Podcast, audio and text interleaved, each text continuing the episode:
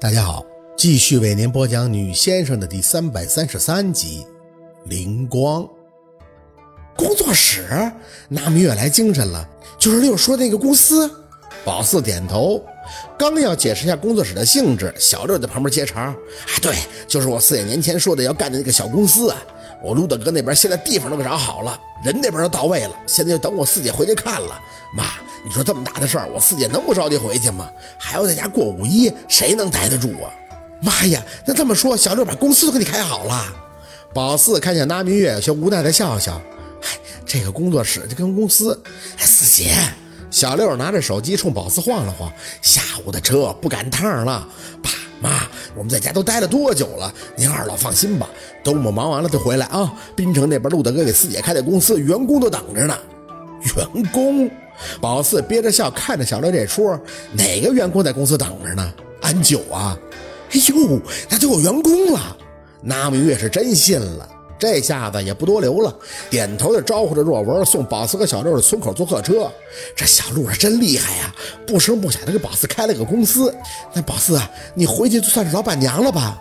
啥老板娘啊，我四姐是老总。小六还来劲儿了，忽悠他妈是一来一来的。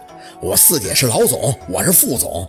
哎呀，那明月啪的一下拍了一下手，满是激动的看向若文：若文，你听见没有？咱家宝四找小鹿那真是享了福了，这都要当总了。若文笑意很轻，很明显的就表达出对这些东西的不在意，看着宝四只小声的嘱咐：啊，那回去也行，你妈那边呢，你给她点时间，咱慢慢来。小鹿也说了，一步一步的，不会太着急，有事儿呢你就给我打电话，现在啥都方便，要是你妈闹出什么事儿啊，你一定跟我讲，我坐车直接去滨城，知道吗？宝四点头，拉住若文的手放慢了几步，跟在小六和大蜜月的后边。二舅，我知道，要是有事儿我一定跟你说。若文轻叹了一声：哎，你在家住多久啊？我都觉得时间短，要不然我也不能想着你找个当地的对象。哎，算了，现在说这些干什么呀？去大城市也挺好，最重要的就是照顾好自己，有事儿第一时间给家里来电话，别让我担心啊。宝四着握着若文的手，不自觉的就紧了。快到村口时，看到了拿明月小卖店门口闲聊的村民，他们一看到小六挎着大包，就好奇地打起了招呼：明月啊，这宝四要带着小六去县城看这儿啊，你摊上这么个外甥女儿，享老福了。那明月小腰板挺得溜直，闻言就开始摆手：哎，不是看事儿，是要回滨城了。俺们家宝四啊，在滨城开了个大公司，要去当老总了。啥公司啊？一听到这些，村里人也来精神了，当先生还能做买卖呀？咋不能做呀？那明月那领导的派头特别的足：嘿，我们家宝四的对象就是在滨城做大买卖的，家里都有医院呢，15的时候还来了呢，开车来的，你们不都看见了吗？哎呦喂，宝四对象家里还有医院呢，还是在大城市，那得挣多少钱啊？闲唠嗑的村民们炸了，站在小卖店门口的朝着大明月羡慕起来：明月呀，你跟若文以后跟着宝四，是不是也要搬到大城市享福去了？那明月笑得脸上都开花了：哎呀，我跟若文在这待习惯了，俺们不去城里边，以后啊就隔三差五过那当旅游就行了，舍不得你们呀。那些村民也笑，都是些跟那明月差不多大的老娘们儿，也可以说是那明月在村里的姐妹淘。那时那明月和徐婆子儿媳妇撕起来的时候，就是得益于这些女人的相助，才让那明月一点亏都没吃着的。明月呀，那家宝四的对象那么有能耐，准备啥钱办呀？我们可等着吃喜糖了啊！等着，这1-2年的，我家宝四还得发展事业呢。年轻人都是以事业为重啊。等客车这功夫，拿明月就没消停，不停地和他的中年姐妹们说着宝四的事儿，弄得宝四的心呀，就只剩下苦笑了。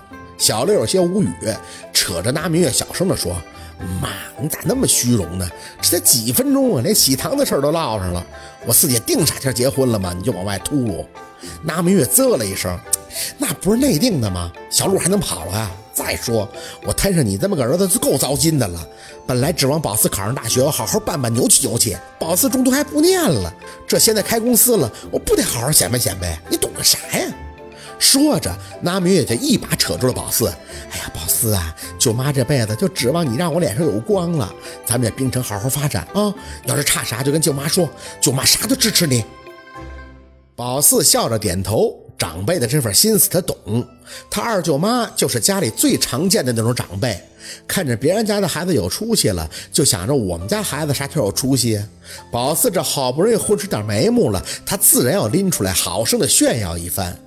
虽然站在年轻人的角度上总觉得有些太过招摇了，不过稍微的体会一下长辈的这种心态，也就理解万岁了。车子很快就到了，那明月又开始不停的嘱咐小心。到了冰城来电话，宝四除了点头就是点头。一旁的若文呢，还是跟以前一样，话不多，很多事儿都是用眼神表达。宝四知道若文还是担心他，但是没办法呀，他的路总得他自己去走。眼看着车子启动，宝四头伸到车窗外，看着若文和那蜜月站在原地朝着他们挥手，一股落寞感还是由心头而生。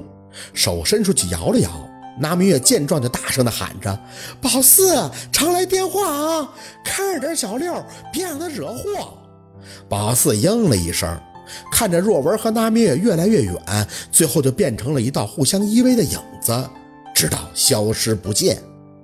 真的很庆幸，庆幸当初若文选择了那明月，正是这个女人让他们家充满了烟火的气息，是她一直陪伴着若文，也是她把宝四当成了女儿一般的照顾。